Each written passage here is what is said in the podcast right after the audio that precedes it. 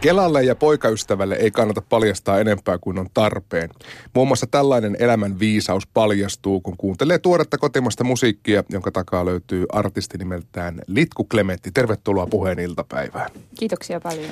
Perustuuko tämä vertaus jotenkin tosielämään, että Kelalle ja poikaystävälle ei kannata kertoa enempää kuin on tarpeen? Ähm, no joo, kyllä se kaikki perustuu aina. Tämä on itse asiassa ihan pakko kertoa, että se olin karenssissa kolme kuukautta vuosi sitten ja tota, sitten joku sellainen kerta, kun pikkasen riitelin poikakaverin kanssa, mä sain oivalluksen, että tämä on ihan niin kuin kela, kela-tilanne, että, ei, että niin kuin pitää sanoa vaan tota, tietyllä tavalla oikeat asiat. Ja sitten siitä riitelystähän ei tullut mitään, koska sitten mä sain sen oivalluksen, mun piti tehdä se sanotus. Eli Riita tavallaan unohtui siihen sitten. Kyllä. Mutta Kelan kanssa varmasti oot, oot joutunut monenlaiseen vääntöön ja niistä parisuhteessakin monesti löy- joutuu. Ää, viime vuonna julkaistiin levy nimeltään siis Horror 15 ja sen kannessa luki, tai Horror 15, mm. sen kannessa luki Litku Klemetti ja tuntematon numero. Nyt julkaistiin reilu viikko sitten Juna Kainuuseen niminen levy ja sen kannessa komeilee taas pelkästään sun nimi. Eli joko oli aika irtautua soolouralle? No se oli oikeastaan aika semmoinen luonnollinen juttu, että mehän vaan tehdään noita juttuja, että emme hirveästi kelailla sille Jyväskylä. että tota, niin. Se tuntui jotenkin luonnolliselta tehdä nyt sellainen levy, joka on vähemmän demokraattinen ja enemmän mun oma visio. Mutta muusikot on käytännössä samat. Kyllä. Millä tavalla tämä on sitten erilainen kuin tuntemattoman numeron kanssa tehty levy? Mun mielestä tämä on köpösempi ja semmoinen naivistisempi. Mä halusin tehdä tällaisen levy, just tällaisen levy. Mitä tarkoitat, kun sanoit, että se on vähemmän demokraattinen? No silleen, että mä niinku on saanut päättää käytännössä niinku kaiken sen niinku sisällön ja sen tyylin ja soittotavan ja oikeastaan mä aika, aika paljon niin kuin myös häs, niin kuin neuvonut tavallaan niitä ihmisiä, että mä haluaisin tällaisen kompin tai tällaisen. Mutta sitten on ne toki tuon, tuoneet hirveän paljon oman, siis mahtavat soittajat, niin omaa näkemystään siihen tietysti. Niin varmaan aika vaikea se olisi yhtäkkiä muuttuakin täysin diktaattoriksi ja työnantajaksi, kun teillä on kuitenkin pitkä historia porukassa. Joo, no mulla on taipumusta ollut aiemmin olla semmoinen tosi diktaattoripändeissä. Että se on hyvin tuttu. Mutta tota, äh, joo, sit mä oon löysännyt vuosien aikana. Sun oikea nimi on Sanna. Se lukee siis virallisissa papereissa ja passissa, mutta mistä tulee litkunimi? Se on vähän niin kuin Litku Klemetti on niin kuin punk-nimi. Joo, no se on sellainen. Mä sain joskus, mä sain sellaisia visioita, että mä haluaisin olla tollanen – sitten mä joskus 2014 kesällä rupesin fiilistelemään, että mä haluaisin olla tällainen litkuklemetti. Ja sitten mä niinku sain semmoisia visioita niinku levyistä ja sellaista, että milla, millainen se olisi. Ja sitten sit mä tein sen, kun mä aina teen kaikesta loppuun asti. Mutta se nimi on ilmeisesti istahtanut aika hyvin myös muiden kielen käyttöön. No joo, mä oon tosi tota ylpeä siitä, että mua kutsutaan Redneckin baarissa litkuksi. Se on niinku työvoitto, koska mulla ei koskaan ollut lempinimeä. Niin niin harvemminkaan tämmöiset niin itse annetut lempinimet toimii. Ja yleensä, yleensä muut keksii ne sitten. Joo, kukaan joku vaan keksinyt mulle ikinä lempinimeä. Kuinka eri persoonia Sanna ja Litku on? Mä just sanoinkin jossain, että, että tota, ää, Litku on sellainen aika, aika sellainen ronski ja häikäilemätön ja hauska. Se on semmoinen ehkä versio itsestäni, mikä mä tavallaan on aina vähän niin kuin halunnut olla. Mutta sitten sit mä oon ehkä semmoinen enemmän runotyttö. Eli sä tarvit vähän tämmöisen niin alter egon. Niin, tai sitten se on niinku tavallaan mä, mutta sitten ei kuitenkaan ihan. Juna Kainuuseen on siis tämän uusimman levyn nimi, niin Litku, mikä on sen tarina? Niin, vaikea sanoa, että mitä mä hain, hain sillä oli vaan, että mä halusin tehdä jonkun semmoisen pikkulevyn omalla nimellä. Ja sitten siitä alkoi niinku jotenkin muodostua sellainen, sellainen aika henkilökohtainen semmoinen paketti, niin kuin, alkoi pulputa sellaisia teemoja, niin kuin, jotka liittyi sitten siihen niin kuin lapsuuden kokemuksiin tai nuoruuden. Ja myös sellaiseen, niin kuin, sehän on tosi henkilökohtainen levy, semmoinen lähetään sitten, mikä ei onnistunut ja lähdetään main, maitojunalla kotiin. Niin, Niin se voisi olla siis maitojuna Kainuuseen kyllä, myös. kyllä tavallaan se idea. Sanoit sitä itse pikkulevyksi, niin oliko se myös niin kuin tekoprosessina pieni ja jotenkin nopea? No ainakin se oli hauska. Siis me ollaan äänitetty meidän kommunissa sille jokainen raita kerrallaan ja sille tosi köpöisellä laitteilla. Siis ihan Zoomia käytettiin äänikorttina ja äänitettiin johonkin huuliharppumikkiin lauluja ja, ja sille soitettiin kotona suuri osa kaikista. Mutta sua ei, ei häiritse mikään tämmöinen niin kotikutoisuus tai minimalistinen tuotanto. No siis ei päinvastoin, että kyllähän sitä voisi tehdä tosi hifeillä laitteilla silleen helposti myös, mutta kyllä se on ihan tietoinen valinta. Haluaa se kuulostaa siltä. Pikkulevy se on myös siinä mielessä, että se kestää ainoastaan vajaa puoli tuntia, vaikka se on 11 raitaa. Mm. Ja, eli biisit on aika lyhyitä, niin onko jotenkin luontevaa tehdä tämän mittaisia biisejä, jotka kestää aika järkissä semmoisen parisen minuuttia? No se oli ihan niin kuin sattumaa kyllä, että mä oon tehnyt aina ennen tosi pitkiä biisejä. Että, siis proge-menneisyys on, niin että, että on niin kuin pisin biisi taitaa olla 20 minuuttia, mitä oon tehnyt.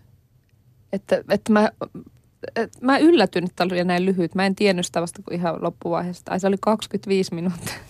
Tuntui paljon enemmältä. Sellainen työmatkalevy. Kyllä. No siis tuliko se niin kuin nimenomaan pakottamatta, että tuli semmoinen fiilis, että tämä on tässä, ei tarvi enää enempää.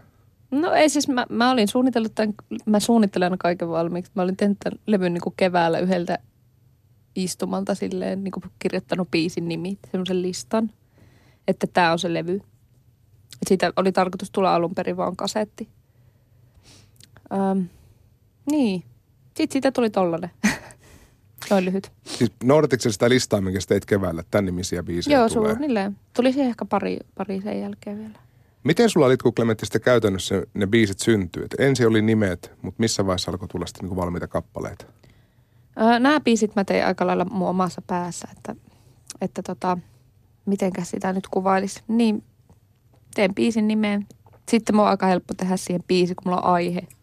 Ennen oli vaikea niin kuin, tehdä tavallaan biisejä, kun, että pitää olla semmoinen konkreettinen joku lähtökohta ja sitten sit se on niin kuin helppoa. Että. Mikä se kysymys oli? Niin, että minkälaisissa tilanteissa nämä lopulliset biisit sitten syntyy? Äh, joo, no mä tein sen listan mukaan. Itse asiassa ihan aluksi mä tein hyvin usean biisin sanotukset jo siinä samana iltana, kun mä suunnittelin sen levyn. Ja siis mietin päässäni sellaisia mahdollisimman iskeviä ja hyviä biisiä. Ja että kirjoitin sanat. Ja sitten se oli siinä se biisi. Että mä tein oikeastaan kaikki sillä tavalla. Eli sulla syntyy ensin sanat ja sitten ruvetaan miettimään säveltä. Öö, no ei. Näin mä tein niinku silleen, niinku samalla, niinku kuvittelin se biisi. Ja sa, niin sit mä oon tehnyt päässä näitä myös sille kuljeskellessa luonnossa vaikka niin. Silleen kuvitellut, että tällainen biisi voisi olla hyvä. Tämmöisen keksi jonkun biisi ja sitten, sitten, sitten niinku sävellän sen päässä samaan aikaan niinku sanat. Tämä on aika uusi juttu mulle, koska ennen mä oon sitten ehkä tehnyt sanat ja sävele jotenkin yhdessä tai Joo. Mutta näin toimii taiteilijan mieli.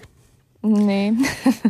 Tämän levyn tunnelmaa on, on jo verrattu aika monessa paikassa tämmöisen 70-luvun Suomi-musaan, niin millainen Finhits-menneisyys sulla on?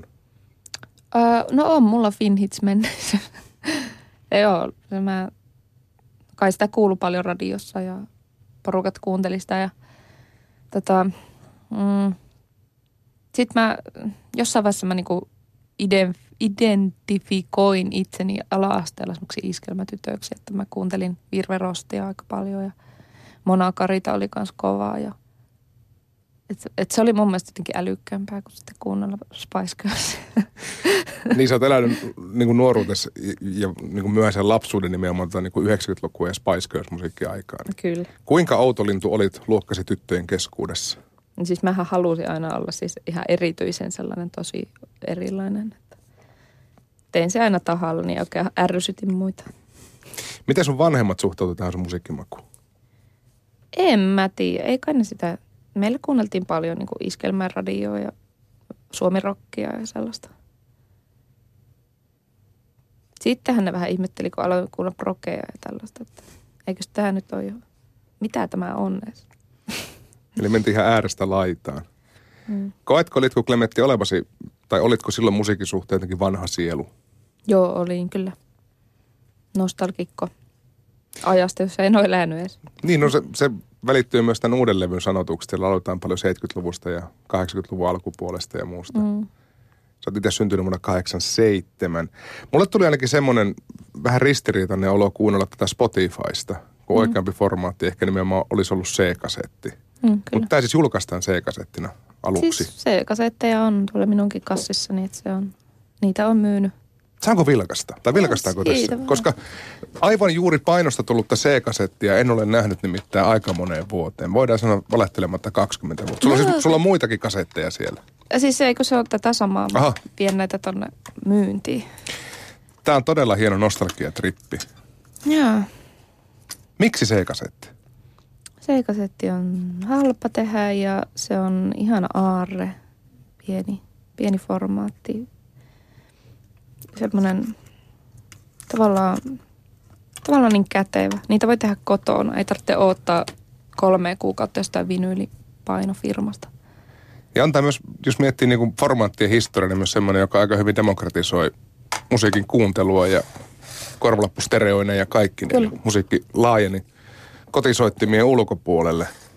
Mutta levyllä siis soittaa sulle tutut muusikot, tuntematon numero, niin kerro vähän Litku Klementti, minkälainen bändi tämä tuntematon numero on? Tämä on kyllä hyvä kysymys, koska ihan liian vähän puhutaan niistä tyypeistä. Bändi, se on, siinä on parhaat tyypit Jyväskylästä, ehdottomasti taiteellisesti niin kuin kunnianhimoisimmat ja parhaat soittajat mun mielestä. Sopivimmat tällaiseen juttuun. Juho basistin kanssa ollaan tehty kymmenen vuotta yhdessä musaa. Siitä lähtien, kun mä muutin Kuhmosta pois. Ää, ja Sami on ihan ehdottomasti paras rumpali, mikä mä tiedän ja niin kuin sopivin. Ihan niin kuin unelma, unelma rumpali. Se vaan niin kuin menee koko ajan eteenpäin. Ihan täydellistä. Sumu Posootte kova bändi myös sen oma. Ja Aleksi on sitten me tarvittiin kitaristi aluksi ja sitten tota, mä en edes tuntenut Aleksia kunnolla, että sitten, sitten tota, mä vaan kuulin sen soittavan, että se on niin semmoinen kaikuisa kitarasoundi. Kaikissa on sellainen, niin kaikilla on tosi oma visio siinä, että niin kuin, ei meidän tarvitse oikeastaan puhua mistään, miten meidän pitäisi soittaa, että me ollaan aina vaan soittu. Miten teidän tiet alun perin on kohdanneet? Vakiopainista. siis, siis niin ihan, ihan silleen kai jotenkin, no siis tosiaan Juhon kanssa soittanut aina tai silleen. Ja sitten Samiin tutustunut pikkuhiljaa Jyväskylän eri, erilaisissa musajutuissa. Ja itse asiassa jossain vaiheessa olin jo vähän luovuttamassa, tai silleen, että pitäisikö muuttaa Jyväskylästä pois. Ja sitten Sami laittoi mulle viesti, että mä olin silloin hirveässä rokkifiiliksissä, että, että Sanna, älä muuta Jyväskylästä pois, että perustaa rockibändi, että mä oon jotenkin se, laittaa sellaisen viestin, mä en silloin tuntenut sitä vielä niin hyvin. Sitten mä jotenkin, jotenkin se jäi elämään musta, että vitsi, jos mä perustan rockibändin, niin Sami tulee soittaa siihen. Joo. Mutta mainitsit tuon vakiopaineen, eli, eli Jyväskyläläisen baarin, niin ilmeisesti mikään ei ole muuttunut vuosikymmenten aikana, eli bändiläiset kohtaa ravintolassa toisiaan. Kyllä, se on tosi hienoa, että siellä syntyy kyllä monenlaisia ideoita ja sehän on ihan paras baari, että siellä sitä on luuhattu. Niin jos mä ymmärsin oikein, sä oot kymmenessä vuotta asunut Jyväskylässä ja, ja sinä aikana oot paljon totta kai esiintynyt myös kaupungin ravintoloissa, niin minkälaisia kokoonpanoja sulla on ollut ennen kuin tämä nykyinen aktivoitui? Joo, eka bändi oli se Jesu Foglar, eli semmoinen proge-bändi. Se oli tosi niin kuin, kunnianhimoinen ja tosi outoa musaa, että tein, tein silloin isoja, isoja biisejä ja ihan mieletön porukkahan se oli, mutta ei, ei me oikein osattu sitten olla olemassa tai silleen kehittää sitä hommaa. Sitten tuli tota Sateenkaarina niminen folkkibändi tai sellainen psykedeellinen kummallinen bändi, vähän niin kuin kollektiivi ja aika riehakas livebändi ja sitten sielläkin vakkarissa ollaan soittu kyllä. Ja sitten tuli Zorse, joka on siis edelleen olemassa ja levykin on tulossa. Se on niin kuin englanninkielistä. Jonkinlaista niin kuin krautrockia tai psykedeellistä poppia.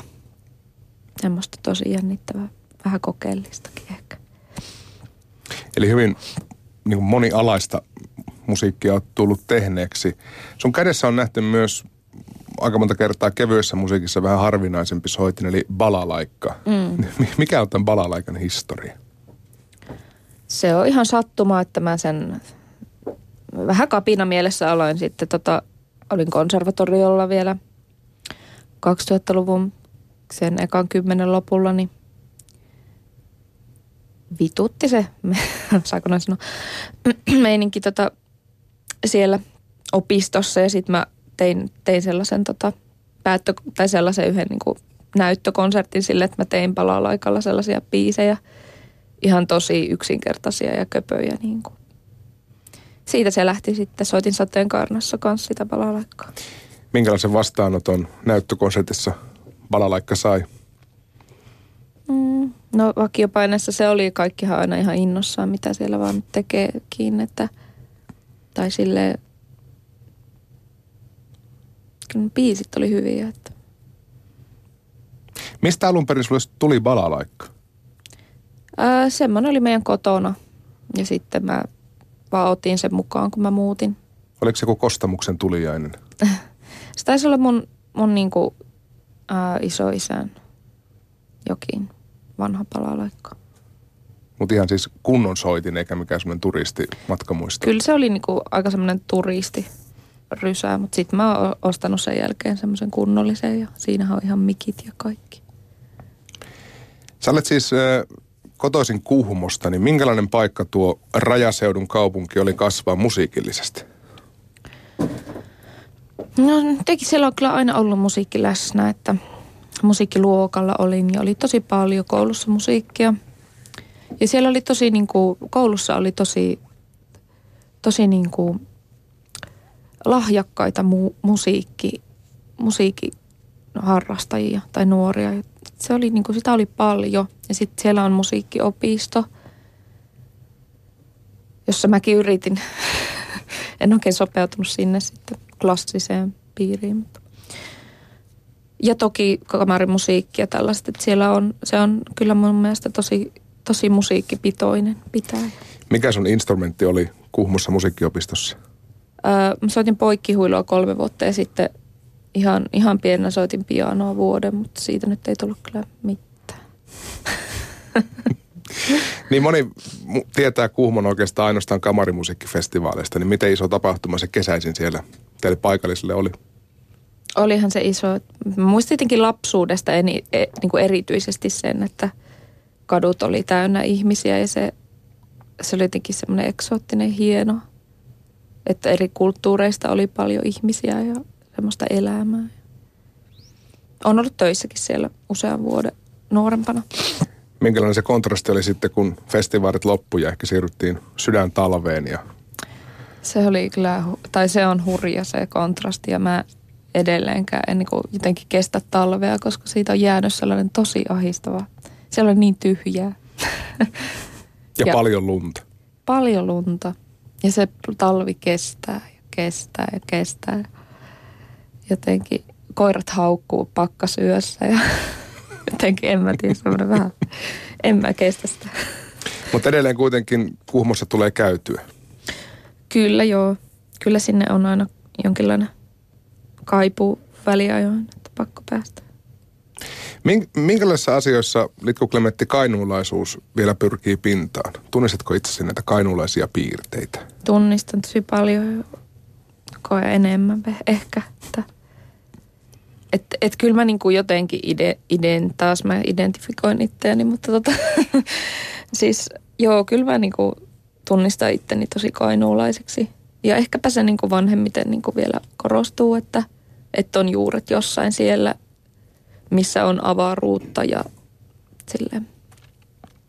Sä muutit siis Kuhmosta Jyväskylään opiskelemaan ja, ja opinnot on edennyt siihen pisteeseen, että tällä hetkellä teet väitöskirjaa Jyväskylän yliopistoon, jossa tutkit muun muassa, miten levyn kannet ja muu kuvasto auttavat ymmärtämään musiikkia. Miksi tällainen aihe kiehtoo sua tutkijana? Mm. No, mä tein itse levyn kansia ja julisteita paljon ja ehkä se on lähtenyt omasta kokemuksesta niin kuin sellaista havainnosta, että, että jotenkin kuvathan ympäröi meitä niin kuin, ja musiikkia aina.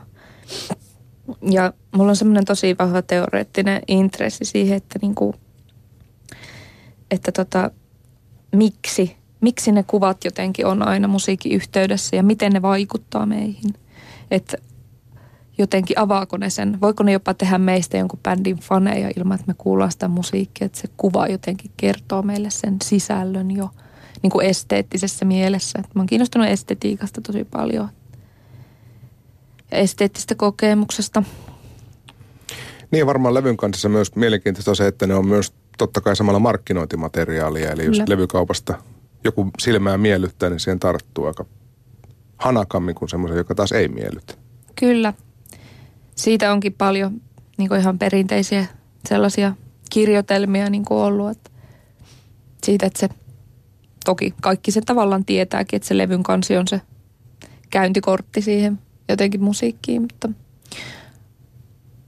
mulla itsellä on aika semmoinen kriittinen, kriittinen lähtökohta tuohon niin koko, koko juttuun niin kuin tavallaan estetiikan kautta sellaiseen kriittiseen tarkasteluun. Esimerkiksi niin kuin sellaisen niin kuin valtavirran ja sitten taas marginaalin esteetti, esteettisesti sisältöä tai semmoista niin kuin välillä. Se on tosi kiinnostavaa musta. Sanoit tuossa, Litko, että suunnittelet myös omat levyn kantesi, niin miten esimerkiksi Juna Kainuuseen levyn tai kasetin kansi syntyi? Mulla oli tosi monta vaihtoehtoa siihen. Toi oli niin kuin aika alkuperäinen toi, mikä, mikä tässä nyt on. Jostain syystä jossain niin oli väärä levyn kansi laitettu siihen tota arvostelua, mutta joo, tämä on otettu tämä kuva sy- viime syksynä Insta, Instagram-kuva tota, Kajaanin linja-autoasemalla otettu. Ja siinä jotenkin se oikea fiilis vaan, että mä haluan, haluan olla tällainen tällä levyllä. Tuleeko sulla mietittyä näitä väitöskirjan kysymyksiä, kun suunnittelet vaikka omia levykansiasi? Miten tämä musiikki, miten tämä kuva vaikuttaa siihen, mitä kasetin sisältä löytyy? Joo, kyllä mä mietin sitä paljon. Tai siis en mä sillä niin jotenkin tietoisella tasolla, mutta en, enemmän sen mun oman kokemuksen fiiliksen pohjalta silleen. Että nyt tämä natsaa, nyt siitä tulee se oikea fiilis. Ja sitten jos siinä on joku, mulla oli semmoinen tosi retro vaihtoehto kanssa semmoinen hauska – vähän harmittaa nyt, ettei siitä tullut se, mutta, mutta se oli sitten liian semmoinen retro. Sitten tämä on sellainen, että eihän t- mihin, en mä tiedä mihin aikakauteen tämä liittyy. Tässä on niin kaikkea, tässä on se litku tavallaan kaikkea. On se ajatus, jos on niin Kajanin rautatieasema, mm. joka on ollut sillä vuosikymmeniä ja Joo. Tulee vielä varmaan myös olemaan. Mutta ehkä koska sanoit, että kasetteja on helppo tehdä, voit tehdä näitä kotona, niin joku special edition eri kansilla. Joo, totta. Keräilyerä. Totta. Jos miettii muiden artistien musiikkia, niin mikä levyn kansi sulla on jäänyt historiasta parhaiten mieleen? Mikä on semmoinen, että wow, tätä kohti? Oi vitsi. On pyrittävä. On niin hyviä. Nykyään, nykyään ne niin kuin, oma, omat esteettiset mieltymykset on ehkä erilaisia, mutta siis aikoinaan tietysti siis Wigwamming Being ja Fairyport. Ehkä enemmän vielä se Fairyport-levy oli sellainen, että oi vitsi, että tämä on niinku uskomattoman hieno. Että tota, nykyään ehkä kiinnostaa sitten enemmän sellainen sattu, sattumanvaraisuus niissä kansissa. Tai sellainen, että voiko tuollaisen laittaa kanneksi ja sitten se on kanssa. ja sitten se onkin siinä kantena. Miten sitten, jos mietitään tätä äh, niin kuin musiikkisia jonkinlaisia esikuvia sinne 70-luvulle ja sitä Finnits-aikaa, niin sen ajan levyn kannethan oli semmoisia aika staattisia, että siinä oli artisti, joka oli nätisti kolme pisteen valaistu kaunissa vaatteissaan ja semmoinen puolikuva. Mm. Miten se, jos musiikki viehättää, mutta miten se kuvasto siitä ajasta, niin onko se, kutkuttaako? Finhitsi kuvasta. Niin. Siis erityisen paljon kutkuttaa ja mulla oli niinku iso, iso tota aikomus tehdä tästä kannesta niin kuin sellainen perinteinen Finhits-kansi. Mutta mä en saanut sitten aikaiseksi niin kuin se olisi pitänyt ottaa jossain studiosta sille hyvillä valoilla ja kaikkea, mutta ehkä se tulee seuraavan levyyn. Et siis musta ne on tosi, tosi tosi hienoja, varsinkin ne naiset, niin kuin, kaikki niin kuin, ne on aina se sama sellainen, joku sellainen presetti tai se tulee niin kuin hiukset on valaistu ja sitten musta ne on tosi hienoja. Niin vahva takavalo pitää Kyllä, olla. kyllä, ehdottomasti. Termis näkyy. Kyllä. Ehkä siitäkin saadaan vielä jonkinlainen special edition. Kaiken tämän lisäksi, Litku Klemetti, sulla on yhteistyötä mm, niinkin yllättävän ihmisen kanssa kuin se yhtyeen Jarin kanssa. Siis Jari mm. kirjoitetaan Yllä. Niin miten teidän tieto on kohdannut? Mm, joo, tämänkin. Jyväskylän vakiopaine. No joo, itse asiassa Onko? hyvin arvottu, tai siis se oli yllättävää, että viime kesänä me oltiin lähetetty siis se levykin. Joo, tästäkin mä oon puhunut jonkun kerran jo, mutta niin lähetettiin se horror-levy Jarille, koska Jari, siis se yhtiö on meille iso juttu. Ja siis ihan oikeasti semmoinen aika ainutlaatuinen bändi mun mielestä. Tai siis on. Ja mä löysin sen bändin Samin kautta ja Sami lähetti sen levyn. Tämän meidän rumpali siis niin Jarille. Ja sit Jari innostui ja soitti Sidewaysissa meidän Kimaltava Mekko-biisin. Ja mä istuin kesällä kirkkopuistossa Jyväskylässä ja sitten siitä kävelee semmoinen ukkeli hupparissa ja mustissa housuissa ja moikkaa. Sitten, että mä soitan sen kimaltavan mekon sillä sidewaysissa. Kuka toi on? Sitten alkoi raksuta. Niin, mä oon siis Jari. Ja sitten, sitten seuraavana päivänä mä tapasin Jarin, koska mä en muistanut kysyä nimmaria siltä ja se harmitti. Sitten me annettiin toiselle nimmarit ja sitten me tutustuttiin ja sitten turistu kaikenlaista suunniteltu. Se on hauska. Mutta biisejäkin olette tehnyt Joo, ollaan. yhdessä. Kyllä. Tai niin kuin molemmat on tehnyt sellaisista heitoista syntyneitä samannimisiä biisejä. Tässä kevään aikana lähdette myös yhdessä keikoille. Sinä ja Jari ja tuntematon numero. Niin millainen show oikein on luvassa? No, siis se on mieletöntä ensinnäkin. että me vähän niin kuin naureskeltiin, että joo, meidän pitäisi olla Jarin taustabändi. Meidän pitäisi soittaa se yhteyttä Jarin kanssa aikoinaan. Nyt se toteutuu siis ihan uskomatonta. Ja no siinä soitetaan se, se yhtye niin kaikilta levyiltä ja, ja silleen niin kuin jotain biisejä myös, mitä, mitä on vaan keikoillakin soitettu. Tai ne on soittaneet. Sellainen aika läpileikkaus. Niin kuin kaikki parhaat biisit. Tässä on välittynyt semmoinen kuva, että Jyväskylä on aika miten niin kuin välitön ja semmoinen niin kuin rento bändikaupunki. Ne näyttäytyykin mm. sulle sellaisen? Välitön ja rento bändikaupunki. Hmm. No, mä toivoisin, että Jyväskylässä olisi enemmän jotain niin kuin bändejä. Tai varmasti niitä onkin, mutta miksiköhän mä en tiedä niistä. Siellä on niin kuin erilaisia piirejä. Öm, mutta sellaista niin kuin, mä toivoisin, että sinne syntyisi enemmän sellaista niin kuin, ö, tavallaan määrittelemätöntä musiikkia. Itse on aina tykännyt siitä ajatuksesta, joka menee vähän niin kuin semmoisen genrerajojen ulkopuolelle. Mutta ehkäpä siellä sitten on alkanut syntyä, että onhan siellä hienoja bändejä jo olemassa. Ja lisää tulee varmasti, kun näkee, että kaupungista menestystä voi myös hankkia. Pari viikon päästä vietetään suurta suomalaisen musiikin juhlaa, eli Emma Gaalaa. Ja tekin olette ehdolla siellä kriitikoiden valintakategoriassa, niin miltä tällainen huomio, Litku Klemetti, tuntuu? Ähm, no siis toki hienolta, vähän absurdilta. Että mitä? mitä Emma ehokkuus? Mutta kai sillä on niinku sellaisia tyyppejä, jotka niin kuin, tai hyvä, että siellä on tällainen kategoria kuin kriitikon valinta, jossa on niin kuin oikeasti mun mielestä sellaista musaa, mitä pitäisikin nostaa esille. Niin ja tavallaan kyllä se ainakin itse myös huvittaa se, että sillä tosiaan Jyväskyläläisessä kommunissa äänitetty levy on periaatteessa samassa gaalassa kuin taas sitten isojen artistien, ehkä ulkomailla tehdyt levyt jossain niin. Californian auringon alla äänitellyt. Joo, niin se on se horror-levy on siinä sehän, niin no se on äänitetty meidän reeniksellä, että...